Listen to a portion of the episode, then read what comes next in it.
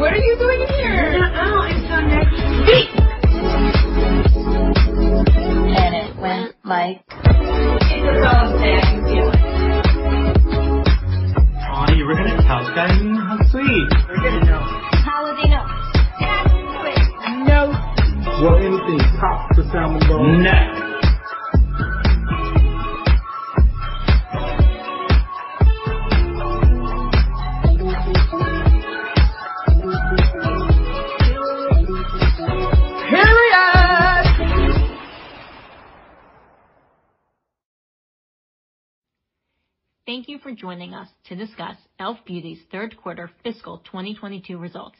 I'm Melinda Fried, Head of Corporate Communications. With me are Tarang Amin, Chairman and Chief Executive Officer, and Mandy Fields, Senior Vice President and Chief Financial Officer. We encourage you to tune into our webcast presentation for the best viewing experience, which you can access on our website at investor.elfbeauty.com. Since many of our remarks contain forward-looking statements, please refer to our earnings release and reports filed with the SEC, where you'll find factors that could cause actual results to differ materially from these forward-looking statements. In addition, the company's presentation today includes information presented on a non-GAAP basis. Our earnings release contains reconciliations of the differences between the non-GAAP presentation and the most directly comparable GAAP measure. With that, let me turn the webcast over to Tarang. Thank you, Melinda, and good afternoon, everyone. Today, we will discuss the drivers of our Q3 results and our raised fiscal 2022 guidance. I am proud of the e.l.f. Beauty team for achieving our 12th consecutive quarter of net sales growth. We delivered Q3 net sales of $98 million, up 11% versus year ago, and 20% on a two-year stack basis. Adjusted EBITDA of $22 million was up 18% versus prior year. We delivered these results with a significantly smaller holiday program. As a reminder, we proactively scaled back our holiday program to prioritize container capacity for our core products, which continue to be in high demand. With our continued momentum, we are raising our full year guidance, which Mandy will discuss. Our innovation, digitally led strategy, core value proposition, and ability to adapt at e.l.f. speed continue to fuel our performance. In Q3, e.l.f. had 5.7% market share, up 86 basis points on a two-year stack. For calendar year 2021, we were the only top five color cosmetics brand to grow share above pre-pandemic levels by a wide margin. Our relentless focus on our five strategic imperatives is driving results across our brand portfolio. Let me provide a few highlights from the quarter. Our first strategic imperative is to drive brand demand. We continue to find innovative ways to engage and entertain our community, moving beyond traditional beauty boundaries. This approach has driven strong ROI and business momentum. This quarter, we created our first ever TikTok native movie to celebrate the holiday season. Big Mood, Big Elfing City recaps some of the biggest TikTok trends of the year with an innovative twist. The movie garnered 400 million press impressions, over 32 million campaign views, and built upon our many firsts on the platform. We also joined forces with Enthusiast Gaming to find the next gaming superstar. The competition, called Rising Stars, seeks up-and-coming creators from colleges across North America, and e.l.f. is the first brand to co-create the series. This builds upon our track record of firsts while also supporting our mission of empowering others to reach for the stars. Our brand-building efforts continue to gain recognition. TikTok recently named e.l.f. to their Culture Drivers list for 2021 for our Gamers Got Talent campaign. We are among 14 other brands that TikTok highlights as doing the best, most engaging, and entertaining work on the platform. Building upon our entertainment chops, we recently teamed up with TikTok and American Idol creator Simon Fuller to find the next big music group. Together, we launched a search culminating in the creation of a first-of-its-kind pop group called The Future X. We're working side by side with TikTok's vibrant creator universe via hashtag challenge to search for makeup artists to work with the group. This collaboration represents another moment where e.l.f. is leading to bring together two things our community loves, beauty and music. Keys Soulcare, our groundbreaking lifestyle beauty brand with Alicia Keys, garnered 7 billion global press impressions this quarter. In November, Alicia dropped her much-anticipated eighth album, Keys. Keys Soulcare product offerings were prominently featured as Alicia promoted the album and held special one-night-only concert events. We also celebrated the album by having it available to download on keyssoulcare.com. The buzz was timely as we recently celebrated the one-year anniversary of keyssoulcare.com. We're incredibly proud of what we're building with this brand, which has been recognized across the industry with over 20 awards this past year. Our second strategic imperative is a major step up in digital. Our digitally-led strategy continues to serve us well, with our digital consumption trends up triple digits on a two-year stack. We continue to see a channel shift between digital and brick-and-mortar in Q3, in line with our expectations. Digital channels drove 14% of our business in Q3 as compared to 16% a year ago and 10% two years ago. Our follower base across social and digital platforms is now over 12 million, helping to fuel our growth. On elfcosmetics.com, approximately 50% of our shoppers in Q3 were new consumers. Our Beauty Squad loyalty program now has over 2.7 million members, up over 20% year-over-year.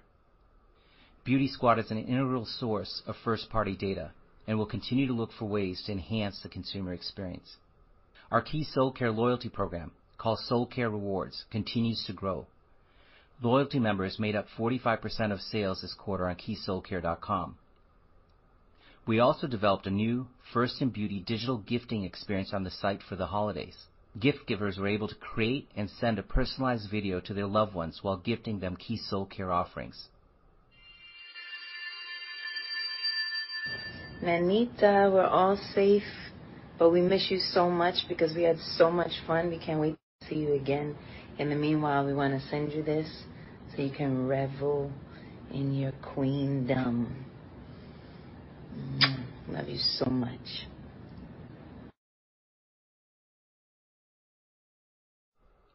Our third strategic imperative is to lead innovation. Our superpowers, centered on our ability to deliver 100% cruelty-free, premium quality beauty products at accessible price points with broad appeal, continue to resonate with consumers. e.l.f. Cosmetics saw ongoing success in our core segments: brushes, primers, concealers, brows, and sponges, which make up approximately half our sales. We have the number one or two position in all five segments and continue to drive sales growth in each. We are proud of our newest Holy Grail innovations, which launched online at the end of Q3 and will be hitting retailer shelves in the coming weeks. Our Power Grip Primer builds upon our strength in the primer category. Its jaw-dropping value of $10 versus the prestige equivalent at $34 already propelled it to become the number one selling product on elfcosmetics.com and a viral sensation across social media. Is the new e.l.f. Power Grip Primer actually better than the award-winning Milk Hydro Grip? I'm to let you know. $10 compared to the whopping $34 for this bad boy, and this already has five-star rating. We continue to build upon the success of our Camo franchise. We recently launched a Camo Powder Foundation in 30 shades. packaged in a sleek compact with a mirror and sponge, and priced at $11 versus its prestige equivalent at $38. The powder foundation is on its way to become a top-selling holy grail.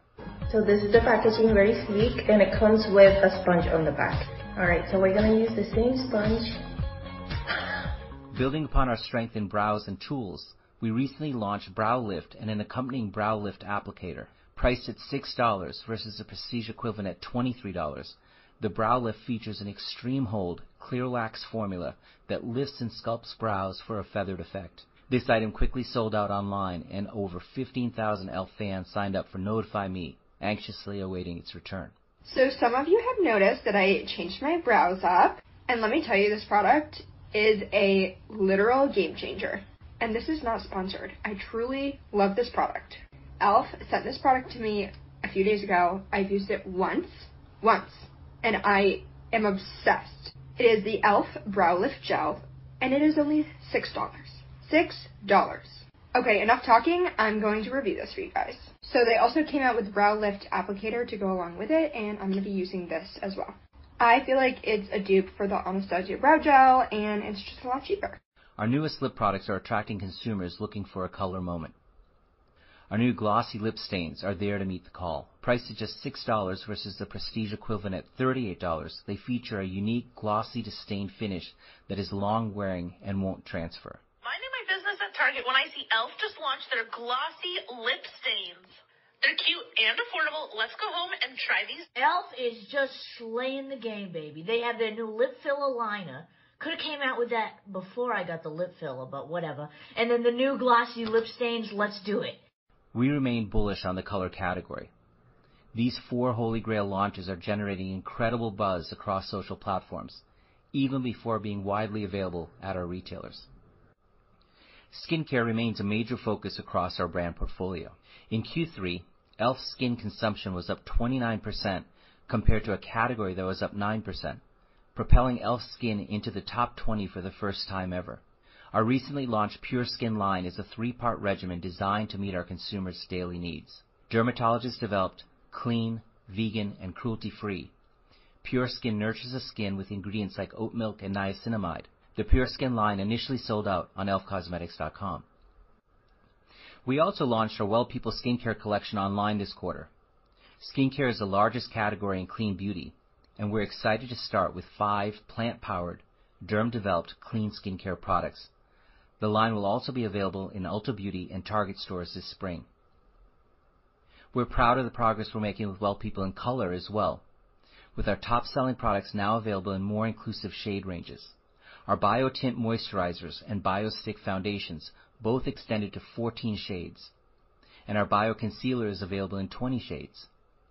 We plan to further extend the Well People shade ranges to bring plant-powered, high-performance clean products to a wider audience. Turning to Keys Soulcare, we innovated further in the body category with three new offerings to praise your body: a melting body balm, mind-clearing body polish, and energizing dry body brush. Our core body care products continue to be named to coveted beauty award lists. This quarter, we were recognized by POPSUGAR and Refinery29. Awards included Best in Celebrity Beauty for our rich, nourishing body cream and Beauty Innovator Award for our Sacred Body Oil. Our fourth strategic imperative is driving productivity and space expansion with our retail partners. Productivity was strong this quarter, with consumption ahead of our expectations.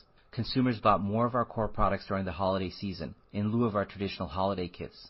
We're also quite pleased with our spring resets, which will be rolling out in the coming weeks. We believe our innovation is strong and our visual merchandising is more impactful than ever. We continue to see shelf space opportunities. As previously reported, we're pleased with the space expansion we secured with CVS in fall of 2021 and Walmart in spring 2022 in a subset of their doors. Internationally, we're expanding our shelf space with Boots and Superdrug in the U.K. this spring.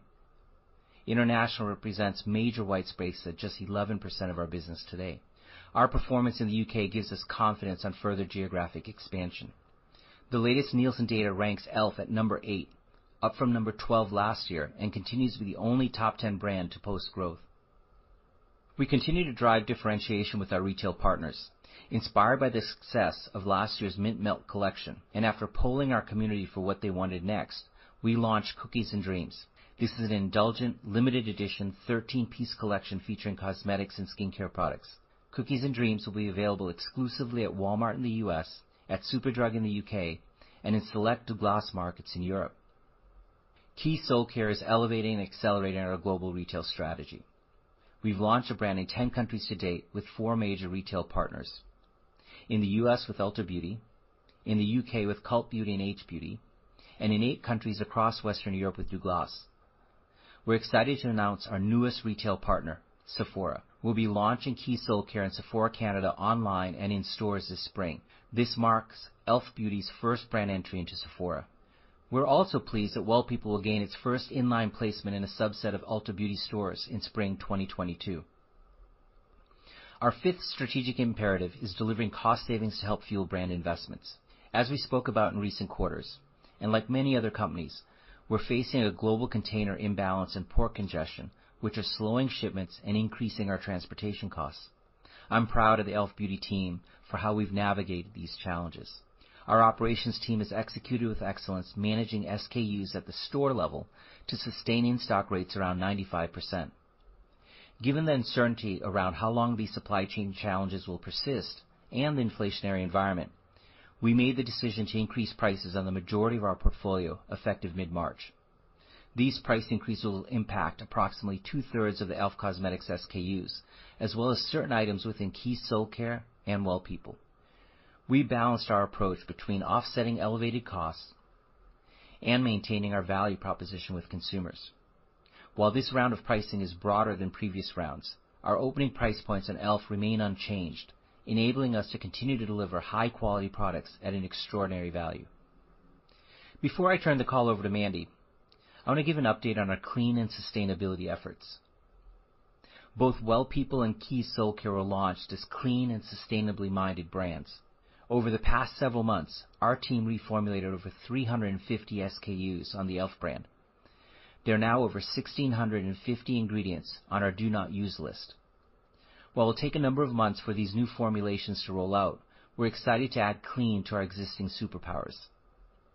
With e.l.f., consumers can have premium quality beauty products at accessible price points that are clean, vegan, and cruelty-free. On the sustainability front, we reached another milestone this quarter with Project Unicorn, eliminating more than 1 million pounds of packaging materials since launch. Project Unicorn has streamlined packaging for 500 SKUs across multiple categories. We are evolving Project Unicorn to Project Green Unicorn with a focus to eliminate even more packaging, adopt friendlier environmental practices, and explore sustainable materials. Project Green Unicorn is a long-term initiative. Our clean and sustainable practices will continue to rise in importance, and I'm glad that we're positioning e.l.f. Beauty to excel in this area. I'll now turn the call over to Mandy. Thank you, Tarang. I'm pleased to share the highlights of our strong third quarter results and raised fiscal 2022 guidance. We delivered Q3 net sales of $98 million, up 11% versus prior year and up 20% on a two-year stack, driven by strength in our national and international retailers. Consumption was strong this quarter as well, up 17% year-over-year and up 15% on a two-year stack basis. This exceeded our expectations and is an encouraging trend as we head into the fourth quarter. Gross margin of 66% was up approximately 100 basis points compared to prior year.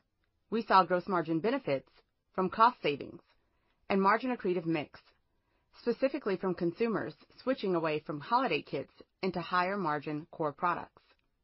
We also benefited from the price increases we implemented on a subset of our SKUs in May. These gross margin benefits were partially offset by FX and elevated transportation costs, which flowed through the P&L at a lesser rate than previously expected. Given the rate of flow-through on these freight costs and overall favorable mix, we now expect gross margin for the back half to come in flat to last year. On an adjusted basis, SG&A as a percentage of sales was 50%, up approximately 70 basis points versus prior year. The increase was mainly driven by investments in marketing and digital. Marketing and digital investment for the quarter was approximately 15% of net sales, slightly ahead of Q3 last year. We continue to expect marketing and digital to come in at 15%-17% of net sales for the year. Q3 adjusted EBITDA was $22 million, and adjusted EBITDA margin was approximately 22% of net sales. Adjusted net income was $13 million, or $0.24 per diluted share, compared to $12 million, or $0.22 per diluted share a year ago. Our liquidity remains strong with a combination of our cash balance and access to our revolving credit facility sitting at approximately $130 million. We ended the quarter with $33 million in cash on hand, compared to a cash balance of $35 million a year ago. Our current cash balance reflects a complete paydown of our revolving credit facility, reducing our overall debt by $13 million in the quarter. Our ending inventory balance was $85 million, in line with our expectations, as compared to $69 million a year ago. As a reminder, last quarter we spoke about carrying higher inventory levels due to the combination of longer lead times, higher transportation costs, the addition of Keys Soulcare and Well People, and our continued business momentum. We expect our cash priorities to remain on investing behind our five strategic imperatives and supporting strategic extensions. Now let's turn to our fiscal 2022 guidance. We now expect net sales growth of approximately 17%-19% versus fiscal 2021, up from 14%-16% previously. We expect adjusted EBITDA between $70 million and $72 million, adjusted net income between $40 million and $42 million, and adjusted EPS of $0.73-$0.76 per diluted share. We still expect a fully diluted share count of approximately 55 million shares and our fiscal 2022 adjusted tax rate to be approximately 22%-23%. Our raised top-line guidance largely reflects our outperformance in Q3 relative to our expectations and an improved outlook for Q4. As Tarang mentioned, our business momentum remained strong throughout Q3, up 20% on a two-year stack basis, despite not having most of our holiday program. We expect Q4 to look similar to Q3 on a two-year stack basis at approximately 23% growth. As a reminder, in Q4 and into Q1 of next fiscal year, we will be lapping the largest round of stimulus-related spending we've seen to date. This has implications on our net sales, as I just noted, as well as what you'll see in the Nielsen data. In the four weeks ending March and April of 2021, we posted 40% and 52% growth, respectively, in tracked channels, and we expect cycling these numbers to cause volatility in Nielsen data during those periods. Therefore, we're anchoring on a two-year stack comparison to better capture trends. We remain mindful of the industry-wide container imbalance and the continued elevation in costs as a result. We're proud of how our team has navigated these logistics to date, and it remains a dynamic environment. That said, given our sales momentum, we are raising our adjusted EBITDA expectations to $70 million-$72 million, up 15%-18% year-over-year. As we discussed earlier in the call, we're taking pricing actions next month to mitigate the impact of elevated shipping costs and inflationary pressures on our financial performance, which we believe will help us as we enter fiscal 2023. We plan to provide more color on the expected impact of these pricing actions when we provide our fiscal 2023 guidance in May. This should allow time for us to better assess consumer response, as it will take a few weeks for our retailers to reflect pricing in the market. Overall, we're very pleased with our Q3 results and are excited about the opportunities ahead in fiscal 2023. Our performance over the last 12 quarters, both on an absolute basis and relative to the category, demonstrates how our five strategic imperatives are driving results, and we remain confident in the long-term growth potential for our portfolio of brands. With that, operator, you may open the call to questions. Begin the question-and-answer session. To ask a question, you may press star then one on your telephone keypad. If you are using a speakerphone, please pick up your handset before pressing the keys. To withdraw your question, please press star then two. At this time, we will pause momentarily to assemble our roster. Our first question is from Andrea Teixeira with JPMorgan. Please go ahead. Uh, thank you, and good afternoon, and congrats on your quarter, um, both on innovation and distribution. I have a question to Tarang and another one to Mandy. First to Tarang. Um on the Keys Soulcare entrance in Sephora Canada, again, congrats on that. Is that a plan to expand uh into the U.S. and Europe, given obviously Alicia's strong international following? Um and then for Mandy, uh, it's obviously great to see you raise guidance Uh, for the top line, but it doesn't flow into EBITDA and EPS. And of course, we all appreciate what's happening in the cost pressures and labor and distribution. Uh, is this a function of these costs or a timing of marketing or just being more conservative given the moving pieces ahead of you? Thank you. Good afternoon, Andrea. On your question on Keys Soulcare, we're really pleased with the progress on the brand, including entering Sephora Canada. We have high hopes for our launch in Sephora Canada, and we definitely see Sephora U.S. as a potential future uh, partner. We're still as a reminder, we're still in the exclusivity period with Ulta Beauty in the U.S. Uh, so we're starting with Sephora Canada, and I think you know the prospects of additional distribution on Keys are quite bright, particularly given the level of engagement we're seeing with that brand. Yep. And then to mm-hmm. answer your question, Andrea. Oh, did you have a follow-up there, Andrea, on Keys? No, no. No I was just I was just saying that uh, I would just follow up, uh, if you if I may. Thank you, Mandy. Tarang, the um, the Well People entrance uh, on Ulta, is that a separate um, shelf from e.l.f.? I'm assuming it is because it's mostly skin, and it's going to be side by side to e.l.f. itself, or it's going to be a separate display? The the Ulta distribution on Well People is incremental to e.l.f. and in a different part of their store.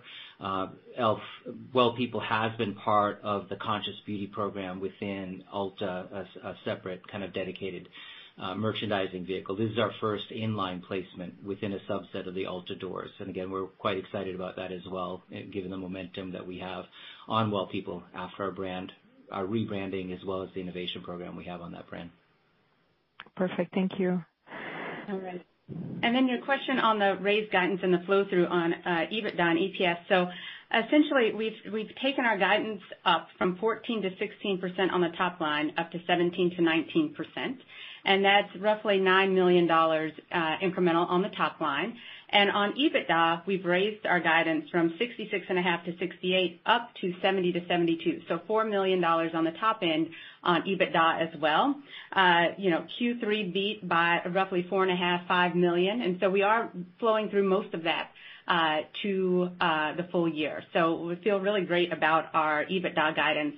Actually, it translates to 15%-18% growth on the year, even with the cost headwinds that we're seeing. So uh really proud of that EBITDA expectation.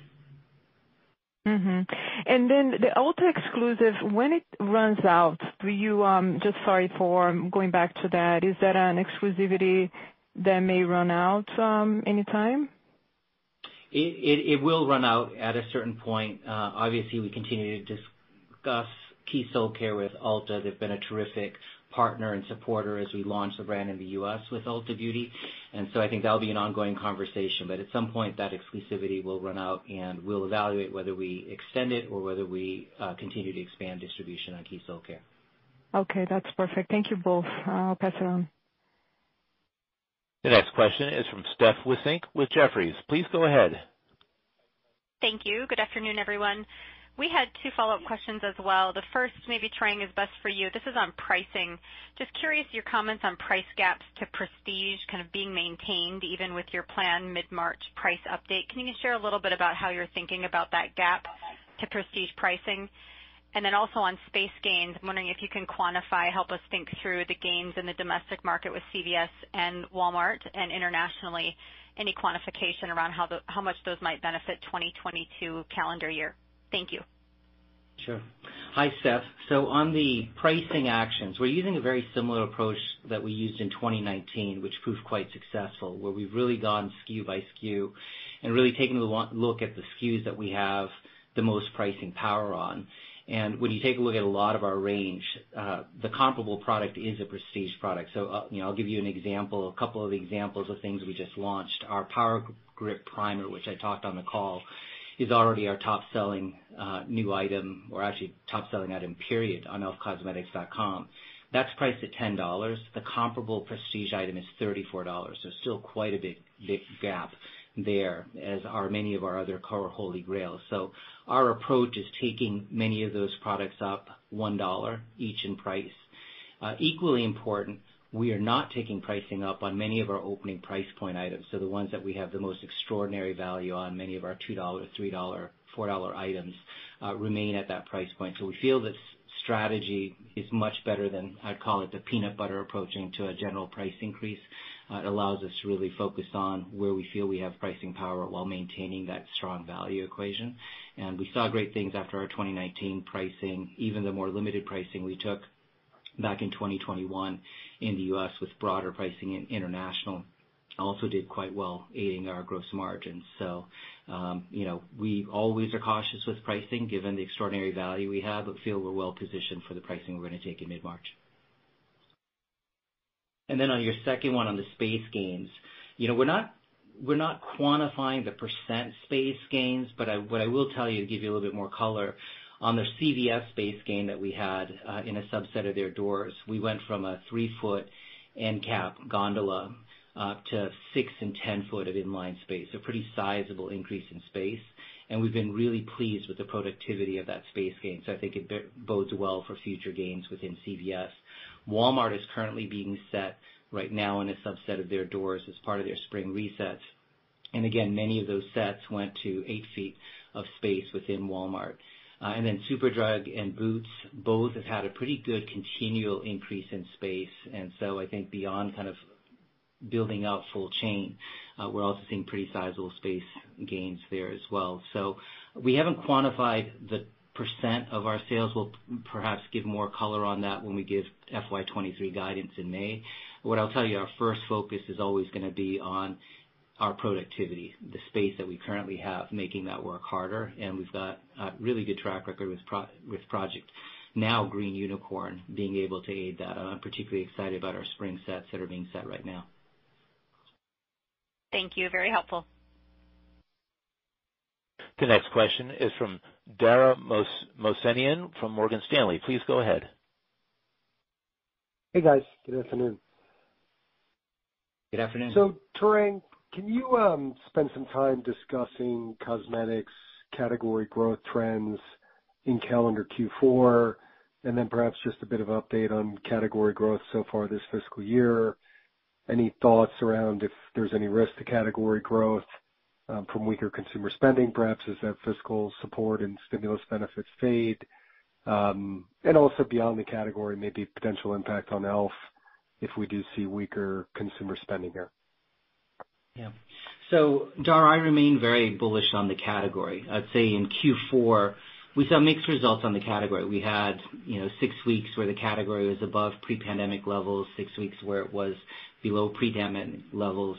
But the overall trajectory in terms of the category is definitely more positive, and we've seen that in consumer behavior. Even when you look at the subcategory level, uh, lip is having a moment right now as consumers seek more color. Uh, for e.l.f. specifically, we're seeing strength across all of our core segments. So I talked about the five segments where we have the number one or two position. We're growing sales and share in all five of those segments, as well as within skincare. As I mentioned, our skincare consumption for e.l.f. SKIN for the quarter was up 29% versus a category that was +9. So I like what I'm seeing from a category standpoint. In terms of the relationship of consumer spending, particularly kind of the inflationary environment, I feel we're well positioned within that. I mean I think we've proven that over the last three years, growing 12 consecutive quarters, regardless where the category was. I'm feeling really quite bullish on our business, even relative to the category, uh, particularly given, I think we have a much richer portfolio now, uh, with not only e.l.f. Elf skin, Well People, Keys Soulcare, and then even better presence between color cosmetics and skincare, which continues to be a major white space opportunity for us. Great.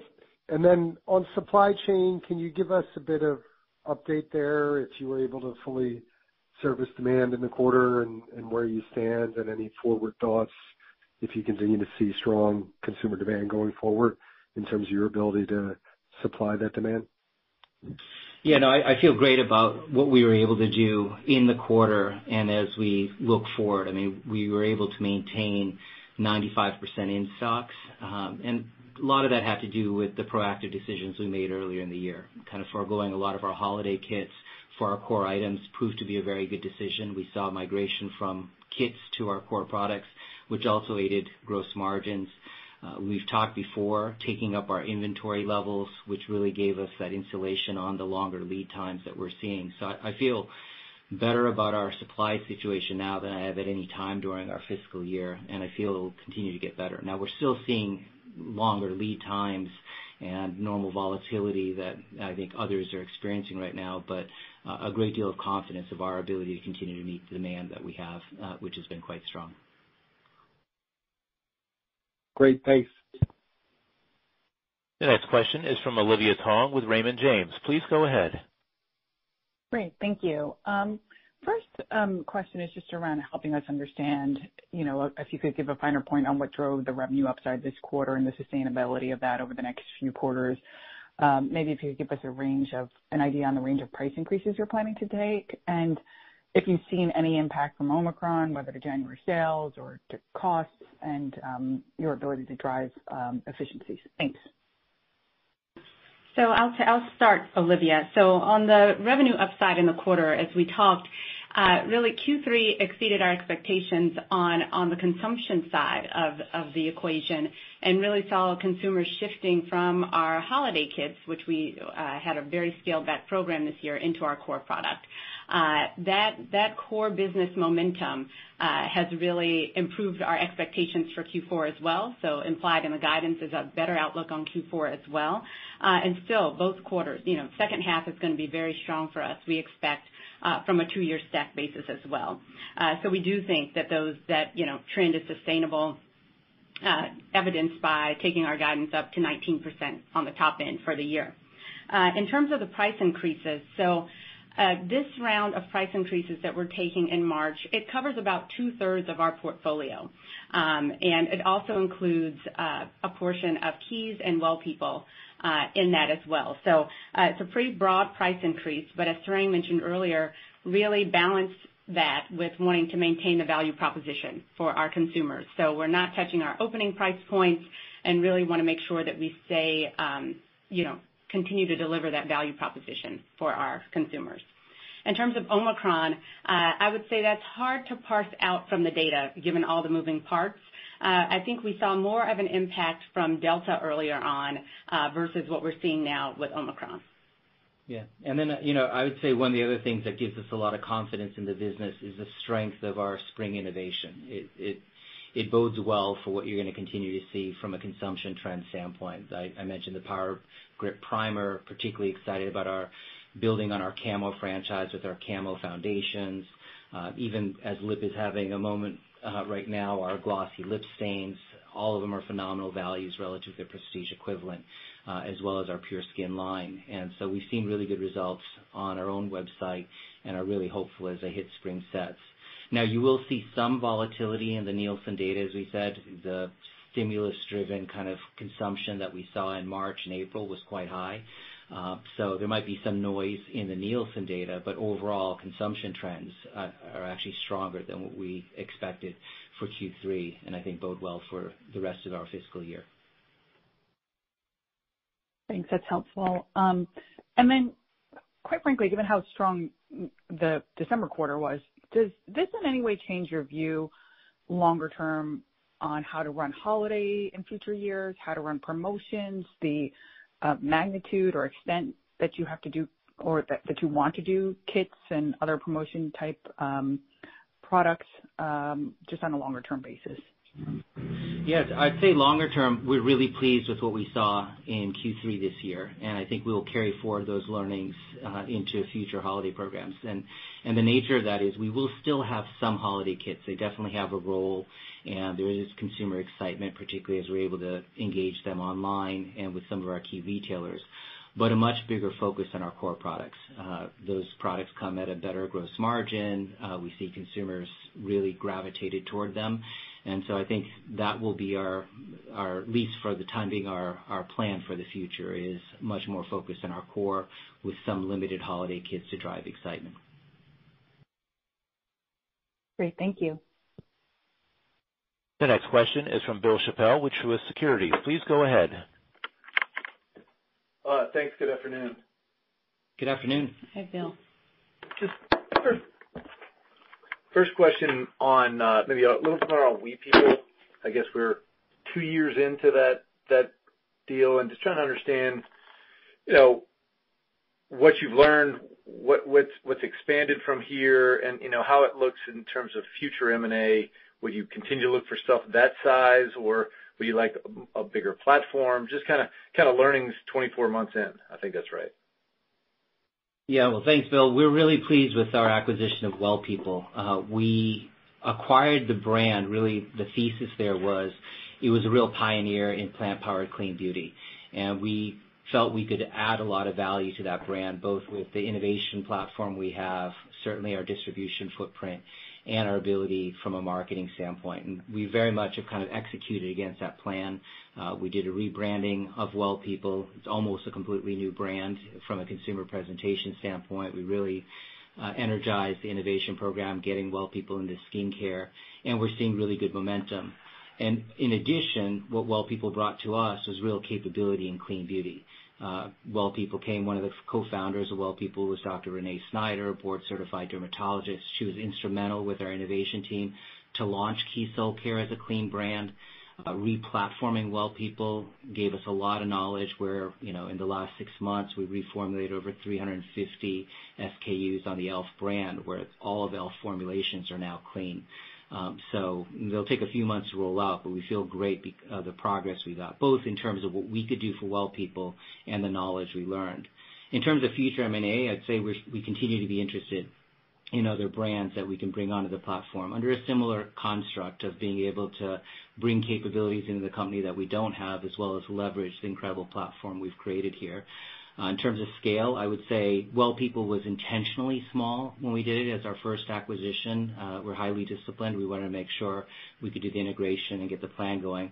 I'd say future acquisitions, we would look for them to be a bit larger, but we're highly disciplined. I mean you'll see in the notes as you take a look at some of the adjustments, there were some M&A costs in Q3. Uh, it was a target we looked at, but we did not submit a final bid. So we remain highly disciplined in terms of what we look at.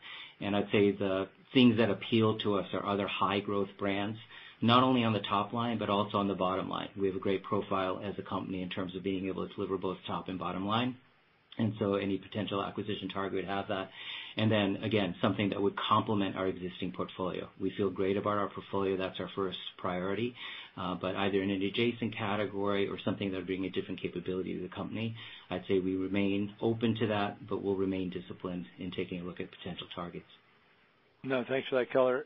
Just back on supply chain, I mean now that we're through the holidays and seeing that you get you know, shipped most from Asia, do you feel like most of the supply chain risk is, I guess, behind you in terms of getting containers, getting supplies, you know, and moving forward? Or is there still some bumpiness over the next few months that you just kind of, not cross your fingers, but that you just still worry about? No, I would say we're feeling good about the supply chain from a risk standpoint. I'd say over the last few months, we've been able to get all the containers we wanted. Now they are coming at an elevated cost. It was one of the impetuses for us to decide to take pricing, uh, is we expect some of those elevated costs will be with us uh, for some time. So that's one of the reasons we priced. But in terms of overall availability, our capacity, our ability to get product, we're highly confident of our ability to do that and meet the demand that we're seeing. Great. Thanks so much. The next question is from Linda Bolton Weiser with D.A. Davidson. Please go ahead. Yes, hi. Um, I was just uh, wanting a little bit more detail or quantification on the gross margin, because it was really a spectacular performance, even um, accounting for the holiday mix um, issue that you talked about. Is there any way of explaining or quantifying what came out so much better than you expected that drove the gross margin? Because you had expected it to be down sequentially, and it was up, and it was up very strongly. And is this new level kind of something going forward, or is that still gonna fluctuate, but you're taking more price, so it seems to me that that gross margin has even higher to go. Thank you. Hi, Linda. I'll take that question. So gross margin, as we talked in the quarter, I think what came in better than we expected are two things. One, I would say the shift into our core product from not having that holiday mix. The holiday product is at a lower margin, so people shifting into our core product actually drove a benefit for us uh on a year-over-year basis. So that was great to see. The other part is, I think generally we're mixing out a little bit better. Even with the higher freight cost, we're not seeing that impact the P&L in the way that we expected. Um and so that's why for the second half, I've now called out that we expect gross margin to be flat to last year. So that implies coming down a little bit versus uh, last year in Q4. Uh, not because we won't have that holiday benefit in those numbers, but um, I think that, you know, our outlook has improved from that standpoint just based on what we're seeing from a mix perspective. In terms of pricing and how that's going to impact gross margin, I think we'll have more color to give on that once we give our fiscal 2023 guidance in May. Uh, we really wanna allow time for our retailers to reflect the pricing in the market and get a real feel for how consumers are responding before we go any further on giving color there. Great. And can I just ask um, about the top line performance? Um, according to the guidance, you're still kind of guiding to down a little bit year-over-year in the fourth quarter against a kind of hard comparison. But that prior year comp gets even harder in the first half of for the first half of FY 2023. Just in a very qualitative way, how should we think about that? 'Cause that comparison is gonna get harder, even though you've got a lot of drivers, maybe expanding Keys Soulcare and other things going on. So how how should we just generally think about that um in terms of the growth in the first half of fiscal 2023? Yeah. So let me start with Q4 because that's what we've given guidance for. So Q4, we're really anchoring on a two-year stack number. So to your point, even the guidance implies a little bit negative for Q4, but on a two-year stack basis, still very strong, up 23% is what's implied. And then when I look at the full year of uh, fiscal 2022, 19% on the top end is still north of 30% on a two-year stack basis. So a very strong overall performance. In terms of what to expect when we get into the first half of next year, again, we're just gonna have to wait until we give guidance uh for fiscal 2023. What I can say, and to Tarang's earlier points, we do feel very confident on our spring innovation. Uh the signals that we're seeing is that that will continue to be strong even before it's in broad distribution. Uh, you know, our Power Grip Primer is the number one item on our elfcosmetics.com. So really seeing some positive signals there. And you know, things may be volatile, as we talked about. In March and April, very strong consumption results um, in Nielsen data, and so we expect some volatility there. But I don't think that's reflective at all of our core business momentum. We really feel that that still remains very strong. Okay. Thank you very much. Thanks, Linda. The next question is from Oliver Chen with Cowen. Please go ahead. Hi. Thank you for taking our question. This is Joan Allen for Oliver. Just curious, it looks like e.l.f. skincare is really gaining a lot of momentum. And how do you balance the shelf space between skincare and cosmetics at different retailers? And another question is, I know you're expecting 15%-70% range uh, for marketing spend with Keys Soulcare, um, you know, starting this year. But going forward, do you think that's sort of the right level to think about, um, especially as you're sort of lapping um, Keys Soulcare launch? Thank you so much. Thanks. I'll take the first part of that question. In terms of skincare, we are seeing great momentum. Uh so I mentioned our consumption trends for the quarter. It was also the first quarter that e.l.f. SKIN became a top 20 skincare brand, so that was a pretty good milestone for us. In terms of how we manage shelf space, I'd say, you know, we are dramatically under-spaced at pretty much every retailer we do business with. So the way we manage it is basically seek greater shelf space and get more of our skincare assortment in. And that varies customer by customer. I'd say our most developed skincare business is probably at Target, where we've been the longest and we have the biggest footprint.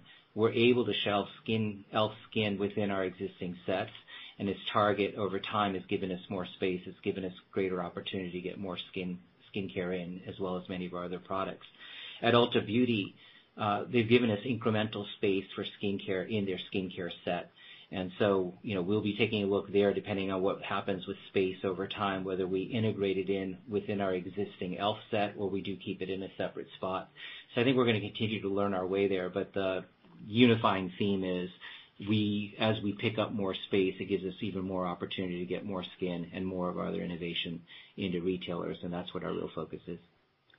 And then on your question on marketing spend, uh, we feel great about that 15%-17% range. Uh, we have a number of high ROI activations that really support that level of investment. And I think what you'll see from us is continuing to balance investing in marketing and digital uh, with our desire to grow EBITDA, just as you've seen us do this year. Uh and so that 15%-17% feels right to us right now. Got it. Thank you. The next question is from Jon Andersen with William Blair. Please go ahead. Thanks. Hi, Tarang. Hi, Mandy. Congrats on the quarter. Um, my first question is is about uh, the elfcosmetics.com business. You mentioned uh, Beauty Squad membership is up, I think, 20% year-over-year. Um, you're approaching 3 million members. Um, Tarang, you talked to the importance of the first-party data that uh that that provides. Um how are you using that first-party data to kind of support or enhance your targeting and conversion efforts? Just in a kind of a big picture way, trying to understand what that's helping you do maybe better, faster, uh than you've done in the past. Thanks. Hi, John. Well, Beauty Squad is a critical program for us. Uh we're proud of the 2.7 million members we have, the 20% growth year-over-year, but also the experience that program is generating for our core users. These are these are the consumers that make up 70% of our sales on elfcosmetics.com. They also are the source of core insight and inspiration for all of our various activities. So you know we've often talked about many of our unique collaborations that we do, whether it be the e.l.f. Chipotle collaboration or you know, one I'm particularly excited about right now is the partnering that we've done with Simon Fuller and uh finding the next big pop group on TikTok, The Future X. Our latest hashtag challenge there, Uh, #elfitup, uh, in a week after placing that hashtag challenge, I think is up to 7 billion views. A lot of the inspiration for the things we do come from that Beauty Squad loyalty program and what we're hearing our core user base wanting. So it's not just the behavior that we're seeing them from a shopping standpoint, but we also engage them. Uh, part of how they earn points is their level of engagement with the brand, including insights on our new products, including some of the things that they're most interested in. So you'll continue to see us nurture that program, build in additional functionality in it, and enhance the data set that we get because it really drives well beyond elfcosmetics.com. It really drives all of our activities, including with our national retailers. That's helpful. Um, with respect to the digital shift, you mentioned earlier um, that the digital portion of the business has has come down a little bit, I think, to 14% in the current quarter versus 16 a year ago. Not unexpected, I guess, given the kind of consumer behavior changes.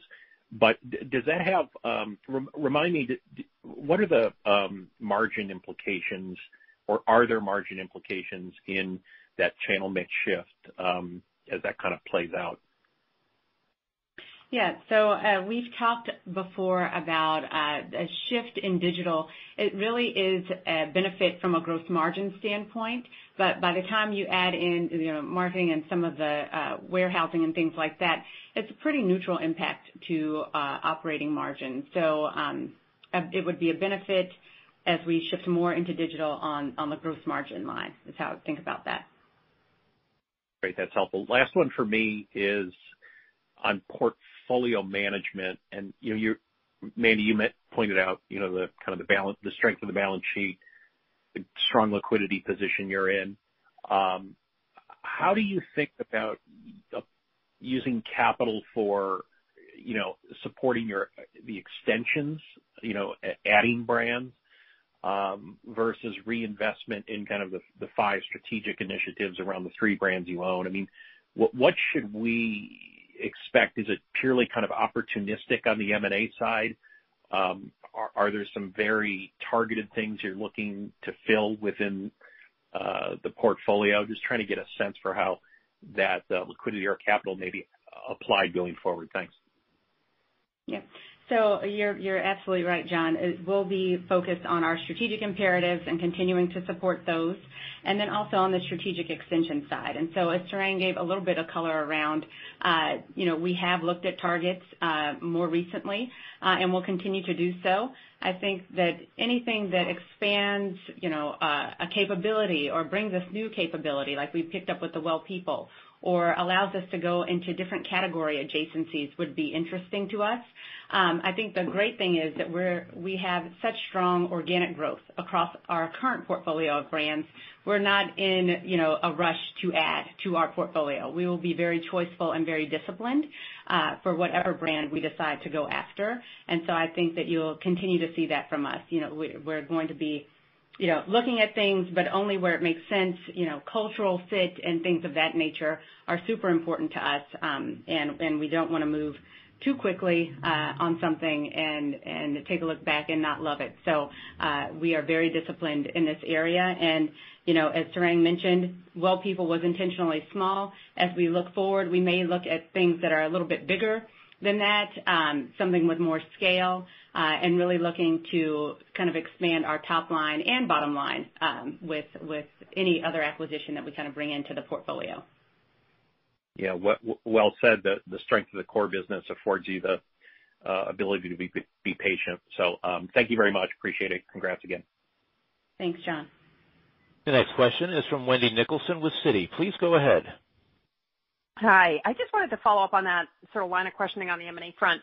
I mean, I think discipline is great. Um, but just for me, can you talk about sort of the managerial bandwidth, if you will? I mean, the acquisitions you're making, it's not like you're bringing in brands that then you just incubate and they operate independently.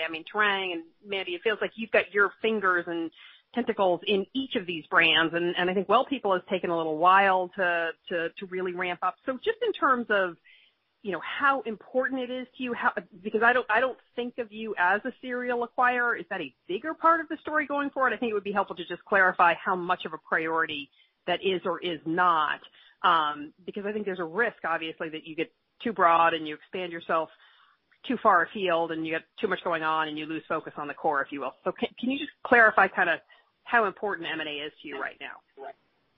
Yeah, Wendy. Uh so I'll I'll take this one. I would say, look, our predominant focus is on our core business. And uh e.l.f. Uh we ELF pays all the bills. e.l.f. is the thing that we have a tremendous amount of white space on, both e.l.f. Cosmetics as e.l.f. SKIN. So I'd say the vast majority of our company managerial attention is on those. In terms of our strategic extensions, the way we manage them is very similar to other consumer environments I've been in.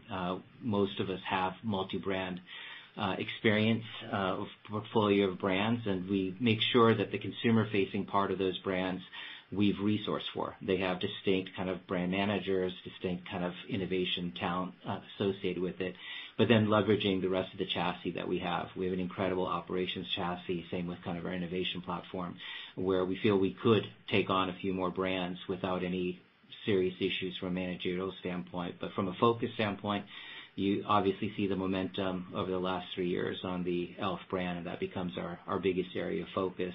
But we like what we've seen in terms of the strategic extensions we've done. We've been able to manage them well, be able to leverage the chassis where it makes sense, and then let them live on their own, on the other hand, in terms of how th how they go to market and what we're able to do. Fair enough. Fair enough. That's reasonable, certainly. Um but the other question I had, just in terms of that that statement, you know, e.l.f. pays the bills. Just a question on the pricing. I mean, I remember the days, I think, once upon a time, you guys you know, priced everything under the e.l.f. brand at $3. Um, you know, obviously, the brand has just exploded in terms of consumer awareness and relevance, and you've done a phenomenal job on the innovation side.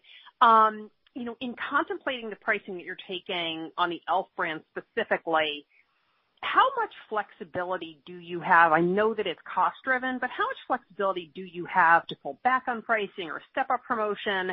You know, what's your visibility that, gosh, if you're raising the prices just a little bit too much and you start to see some market share erosion, um how quickly can you react, or or are you willing to cede some share to protect margins? Yeah. Well, like everything at e.l.f., we move at e.l.f. speed, so we can react quite fast. Um and I'll take you back to our 2019 price increase, which I mentioned was quite successful. This this is a brand that definitely has pricing power.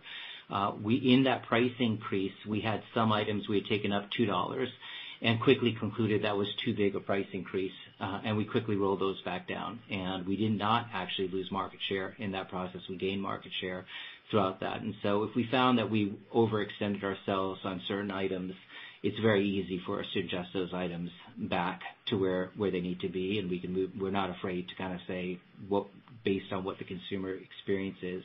Now our hope is the way we've approached this, which is really looking item by item relative to its key competitor, uh, and where we can go a dollar up on each of these. We'll see we see how they do. But if we found that we there is a segment of our portfolio we went too far on, it's easy enough for us to roll it back. But you know, our intention is to continue to gain market share. We've been able to prove that even in a bad market. We're going to want to do that in a good market as the category improves. And so uh we feel done right, pricing can be a good tool in that. Terrific. Thank you so much. The next question is from Mark Astrachan with Stifel. Please go ahead. Yeah, thanks. Afternoon, everyone. Um, yeah. Two questions.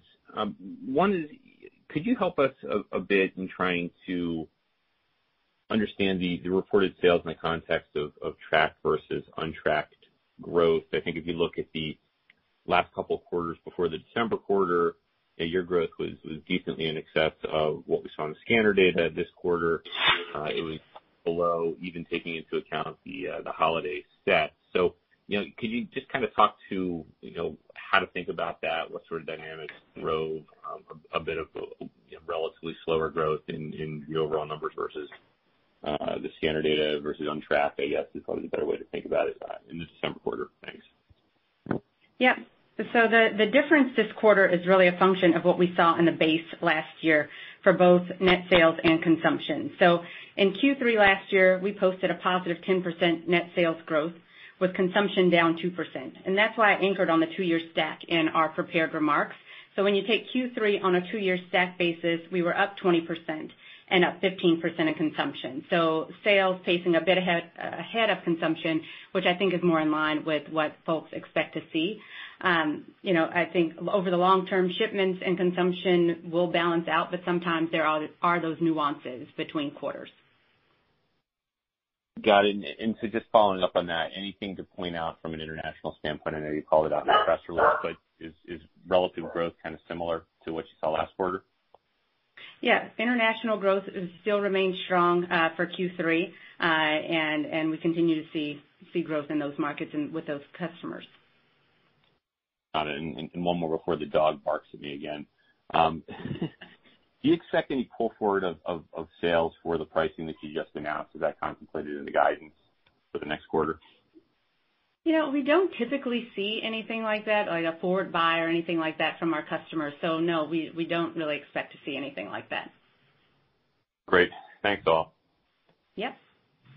The next question is from Korinne Wolfmeyer with Piper Sandler. Please go ahead.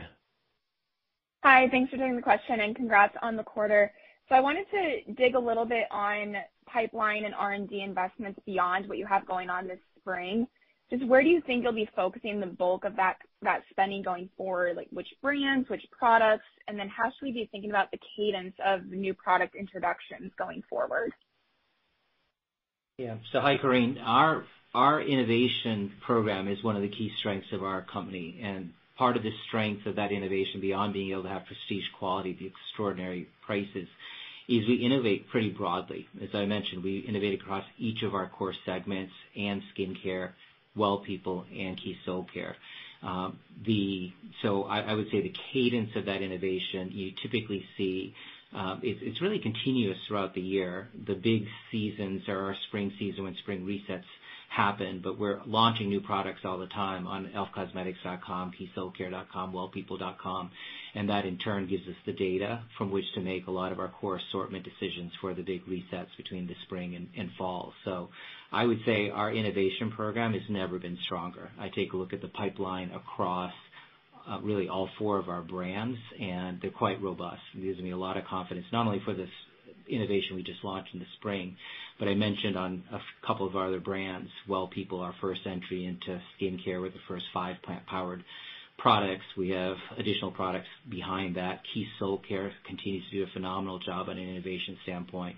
We launched more innovation in the body category. There'll be other categories that you'll see come out later this year.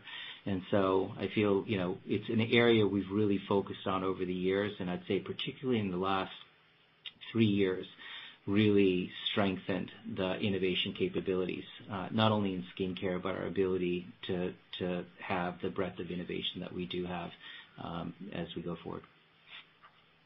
Got it. Thank you. That's really helpful. And then just one more quick one.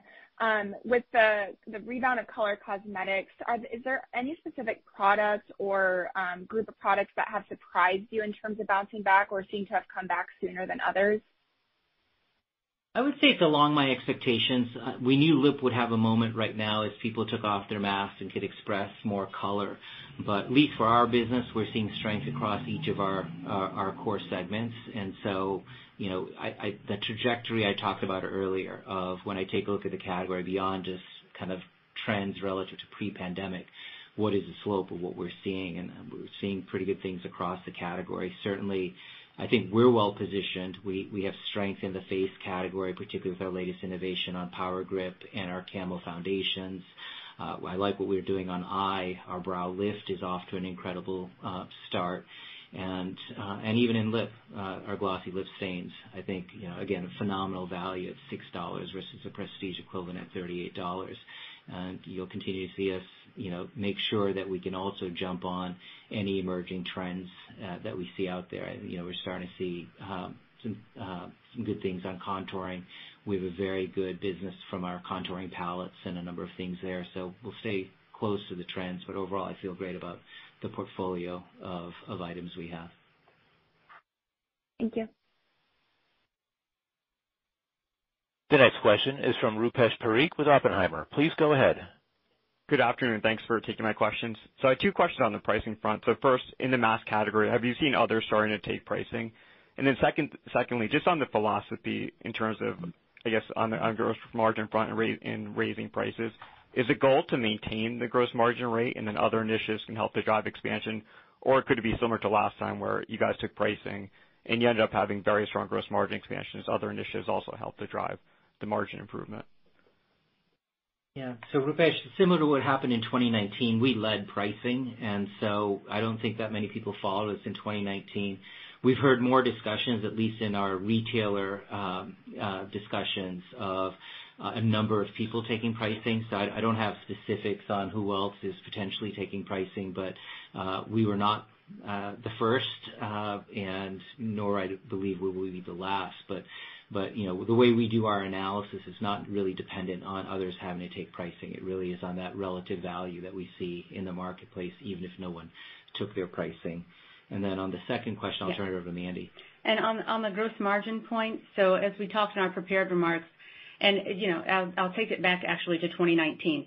When we take pricing, it is usually in reaction to something, a macro event. So in 2019, when we decided to take pricing, it was in response to tariffs. In May 2021, when we decided to take pricing, that was in response to some of the FX headwinds that we were feeling. So this time around, it has been driven by those elevated freight costs that we're seeing, um and overall cost inflation um that we anticipate will be with us for a little while longer. And so that uh, was the driver behind us taking pricing. So our goal uh, really is to help to offset some of those costs that we're seeing. How that builds an overall gross margin, again, I think uh, we'll have more color on that when we come back in May with our fiscal 2023 guidance. Okay, great. Thank you. Thanks, Rupesh.